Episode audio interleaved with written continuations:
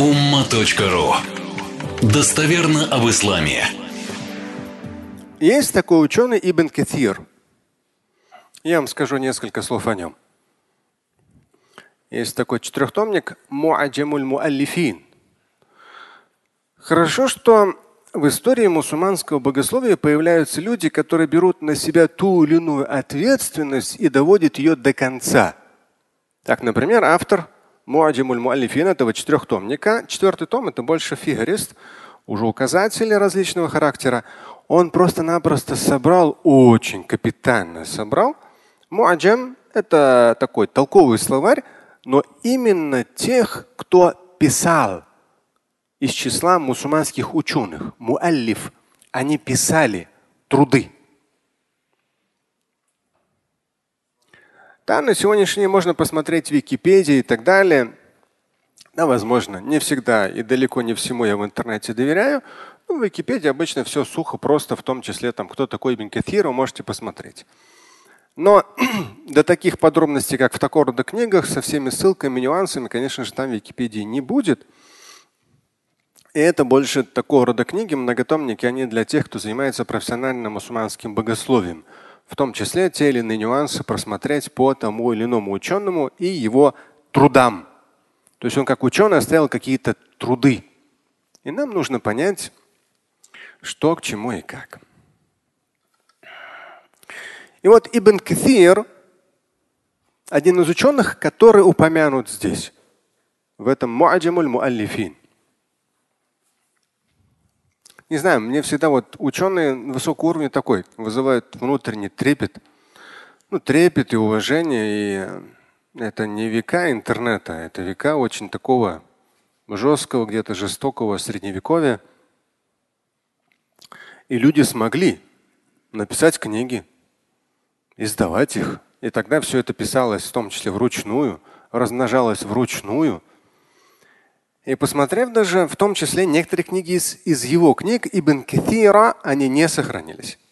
Ибн Касир наиболее известен какой своей книгой? Да. А, что, в интернете посмотрели, что ли? Уже посмотрел, молодец. Но на самом деле в народе, в, среди людей, он известен книгой, это интернет говорит.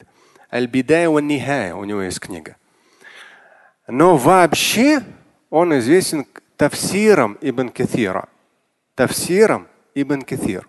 Это как раз один из нескольких тавсиров, который, когда я писал свой богословский перевод, его тавсиром я тоже пользовался. У него свой стиль, свой подход, довольно интересный. И если брать его как личность Ибн Каthира, за что всегда я обеими руками, что богослов должен быть всесторонне развит. Ибн Каthир он, вот даже если взять мухаддис, ну, качество, которое его, его качество, которое упоминается в том числе при коротком изложении его как автора очень известных книг. Книги, которые проверены столетиями переиздания и не сегодняшних условий издательских, а ручного написания, переписывания.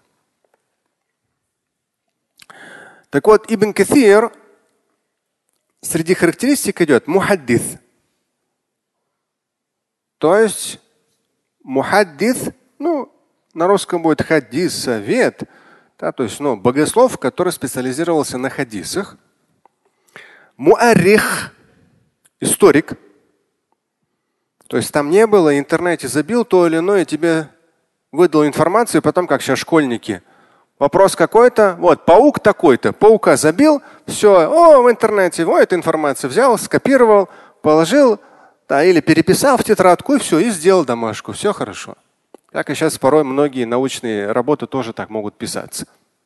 И это нулевой вклад в развитие своего образования, либо во втором случае науки в целом. Муарих, то есть историк Ибн Катир был. Когда он родился, вы посмотрели – да, это 700 год хиджры. Но здесь идет упоминание о Фиривае 701 700 по хиджре. Это 1301 год. 1301 год. То есть примерно 700 лет назад. Ну как 300 инди? 700. Не, надо же не только деньги уметь считать. 700 лет назад. да, прожил он порядка 72 лет. Ну, по миляди. Лунный календарь он покороче, там набегает до 74. А так, по миляди, по григорианскому 72 года. Он основную часть жизни жил в Дамаске. Поэтому у него здесь идет Дамашки, Дамасский. Шафи'i следовал какому мазхабу? Сразу скажут, он следовал Корану и Сунне, брат. Нет, брат, не Корану и Сунне, а шафийскому мазхабу. Это и есть Коран и Сунна, но только на практике. Ибн Кафир при всей своей учености, учености, учености, он ну, в религиозной практике следовал шафиитскому масабу. Это абсолютно нормальная, обычная практика. Шафи'i аль-Ма'руф ибн Кафир. Его больше знали как Ибн Кафир. Мухаддис мы сказали. Муаррих мы сказали. Муфассир. Человек, который в том числе делал толкование Корана. В итоге его работа толкования Корана превратилась в многотомник. И до нашего времени сохранилась. Обычно это четырехтомник. Вот такого размера книг. Факих. Факих, то есть человек, который специализировался на фикхе, то есть сам-то он шафийского масхаба, но в то же время он как ученый, изучавший шариа, фикх. В том числе таким остался в истории. Здесь, но ну, его э, труды, разные книги он написал. Наиболее известно вообще, если брать с точки зрения, то его Тавсир Ибн Катира, среди его учителей был в том числе Ибн Таймия. Но в наше время, конечно, определенные круги настолько э, ну, я не знаю, там где-то, может, опорочили или как-то неправильно преподнесли Ибн Таймию. Ибн Таймия в мусульманском богословии – это один из очень крупных ученых. Это его так уже в наше время там куда-то не поймешь, куда-то там кому-то отнесли, кому-то чему-то. Хотя он никому не относился, также относился к тамульному мазхабу, также относился к Корану и Сунне. Он был, у него много, у Ибн Кафира много было учителей. Одним из учителей был Ибн Тамия. И интересно, что так и прожил всю свою жизнь, остаток жизни в Дамаске. Ибн Катир сам не оттуда родом. Туфия биха фи ша'бан. В месяц Ша'бан он умер в Дамаске.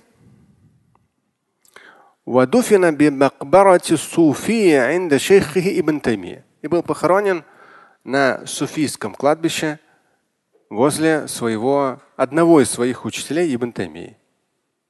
Это Ибн Кетхир порядка 700 лет назад.